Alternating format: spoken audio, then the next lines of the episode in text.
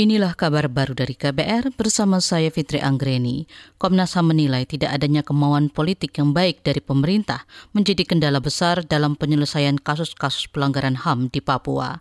Dalih tidak adanya saksi dan sulitnya mencari barang bukti sebenarnya bisa diatasi jika pemerintah punya kemauan serius. Berikut pernyataan Komisioner Komnas HAM BK Ulung Hapsara yang disampaikan bertepatan Hari HAM Internasional 10 Desember sebenarnya Komnas HAM sudah menyampaikan ke pemerintah dan juga ke presiden langsung dalam beberapa kesempatan begitu tentang pentingnya penyelesaian kasus-kasus pelanggaran HAM yang berat di Papua, Pasir Wamena dan Paniai dan juga pelanggaran HAM lainnya begitu. Kenapa kemudian penting? Karena ini satu kasusnya sudah lama, khusus yang Paniai ini juga kalau diselesaikan berarti Presiden memang memenuhi janjinya ketika datang ke Papua. Catatan kekerasan di Papua tak pernah kosong tiap tahun. Pelakunya didominasi aparat TNI Polri dan kelompok separatis. Namun, korban terbanyak selalu warga sipil. Tak banyak dari kasus-kasus tersebut baik kasus HAM maupun kriminal yang tuntas diselesaikan. Kasus itu di antaranya kasus Paniai Berdarah, kasus Deyai, dan kasus Nduga.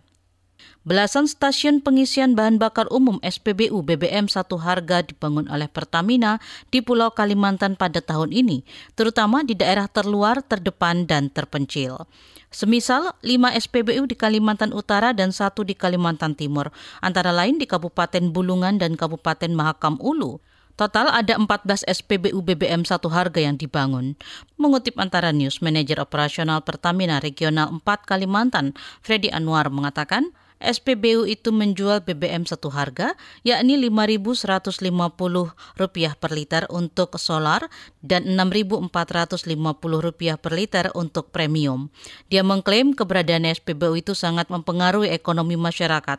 Sebelumnya, harga BBM di sana di kisaran 10 hingga Rp20.000 per liter.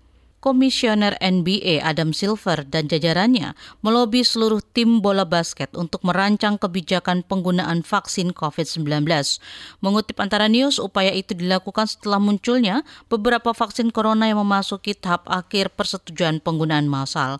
NBA saat ini tengah menjelaskan kepada para pemain dan staf tim tentang vaksin, efek samping serta anjuran untuk mengikuti program itu, sebab muncul keraguan juga di antara sejumlah pemain. Musim NBA 2020 2020-2021 akan dimulai 22 Desember 2020.